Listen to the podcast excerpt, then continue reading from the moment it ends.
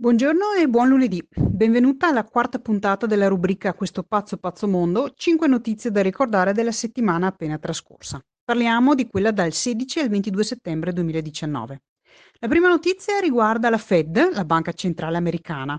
La scorsa settimana abbiamo parlato della BCE, la Borsa Centrale Europea, e ho dedicato proprio la, la puntata della settimana scorsa di Next Generation a spiegare le funzioni e l'influenza della banca centrale sull'economia e sulla nostra vita di tutti i giorni.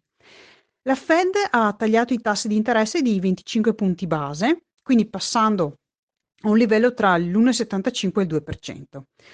A luglio la Fed aveva già abbassato i tassi, dopo più di dieci anni in cui erano rimasti invariati. E motivo di questi tagli, nonostante l'economia americana stia procedendo molto bene, è dovuto mh, alle incertezze sul futuro che sono legate sia all'aumento dei dazi, mhmm, questione che abbiamo già discusso, sia il rallentamento globale, cioè si teme che ci sia un approssimarsi quindi di una recessione. Powell, che è il presidente della Fed, ha confermato che nel caso in cui fosse necessario verranno ritoccati ancora. Trump non l'ha presa, ha fatto bene perché lui voleva un calo molto più deciso per dare una spinta più forte all'economia americana. Eh, ricordiamoci che Trump sta molto ragionando in previsione delle elezioni del 2020, a cui lui vuole arrivare a cavallo di un'economia interna lanciata al, col massimo slancio. Proseguiamo. La settimana scorsa ha visto all'interno dei Fridays for Future, che sono le marce per il clima, eh, il movimento delle marce per il clima, eh, una massiccia adesione in più paesi del mondo proprio un giorno prima dell'intervento di Greta Thunberg al UN Youth Climate Summit, che è il summit eh, riguardo il clima al, presso le Nazioni Unite rivolto ai giovani. A, a, New York, a New Delhi, a Londra, Johannesburg e in moltissime altre città sono stati eh, tantissimi, soprattutto giovani, coloro che hanno manifestato per creare più consapevolezza sui danni che stiamo infliggendo al nostro pianeta ehm, che per inciso è l'unico pianeta che abbiamo a disposizione in questo momento, perciò stiamo scherzando col fuoco. Io penso che sia un momento storico davvero interessante in cui essere vivi, perché ci sono così tante situazioni di cambiamento eh, epocali, epocali dal punto di vista geopolitico, vedi la Brexit, vedi eh, le, le, nuove dinamiche tra Cina, America, mh, mm, gli aspetti ambientali, gli sviluppi tecnologici, insomma se ci fermiamo un attimo eh, a guardare e a paragonare la nostra epoca con quelle più recenti, ci rendiamo davvero conto di essere in mezzo a un'enorme transizione. Eh, certo, instabile, molto instabile, però terribilmente interessante dal mio punto di vista. Terza notizia, eh, torniamo a parlare di petrolio. Lunedì scorso ti ho raccontato dell'attacco agli stabilimenti in Arabia Saudita. L'Arabia Saudita sta attualmente investigando su chi sia il responsabile di questi attacchi e ci sono pesanti sospetti sull'Iran. Nel frattempo gli Stati Uniti hanno eh, imposto ulteriori sanzioni all'Iran e hanno anche approvato l'invio di truppe per difendere lo spazio aereo saudita. In risposta l'Iran ha avvertito che distruggerà gli aggressori, letteralmente, e nega qualsiasi responsabilità sull'attacco dei droni. A dire la verità sono i ribelli Houthi yemeniti eh, che hanno rivendicato l'attacco, ma si sa che loro sono spalleggiati dall'Iran. In tutto questo il prezzo del petrolio si è impennato a un aumento del 18% e questo potrebbe avere un effetto sul costo della nostra benzina e su molti prodotti che usano il petrolio nel loro processo di produzione. Ovviamente, ehm, se i costi di produzione aumentano, potremmo doverci aspettare degli aumenti sui prezzi finali di alcuni beni. Ricordiamoci però che, ehm, in questo momento c'è più offerta che domanda sul mercato riguardo al petrolio, sia perché, mhmm, la richiesta globale di petrolio si è un po' raffreddata, ehm, legata anche alla guerra dei dazi tra America e Cina, e sia, ehm perché ci sono degli aumenti di produzione, ad esempio, da, dal lato americano. Quarta news ci porta a considerare una prospettiva globale. Ogni paese monitora e lavora per crescere, l'abbiamo già visto, ma allo stesso tempo anche la crescita globale è misurata attraverso il PIL mondiale.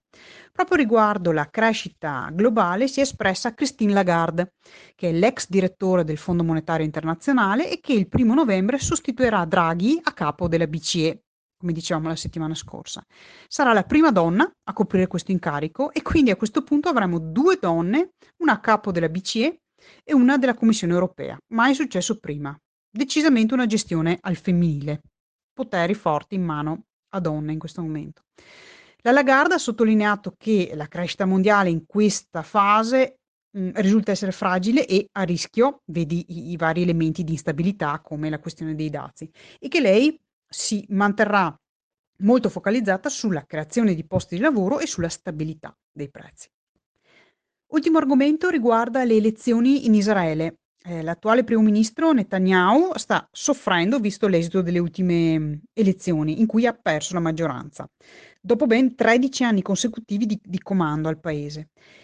Teme di essere battuto, ok, stavolta, il, il, perciò ha proposto al suo oppositore di unirsi in un governo unito però eh, il suo oppositore ha rifiutato dicendo che ha ottenuto più seggi e non subirà nessun tipo di imposizione. È la seconda elezione in cinque mesi in Israele dopo che mh, Netanyahu non era riuscito a creare una coalizione neanche dopo il precedente voto ad aprile, eh, che anche in quel caso non era stato risolutivo tanto quanto adesso. Abbiamo anche qui perciò una condizione di cambiamento dello status quo dopo 13 anni, ripeto, di dominio incontrastato di Netanyahu.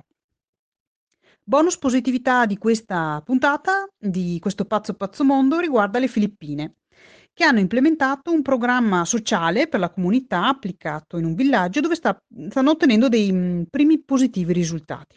Era due problemi molto gravi, tra gli altri, che hanno nelle Filippine, sono la fame e la crescente quantità di rifiuti di plastica che sono abbandonati per le strade.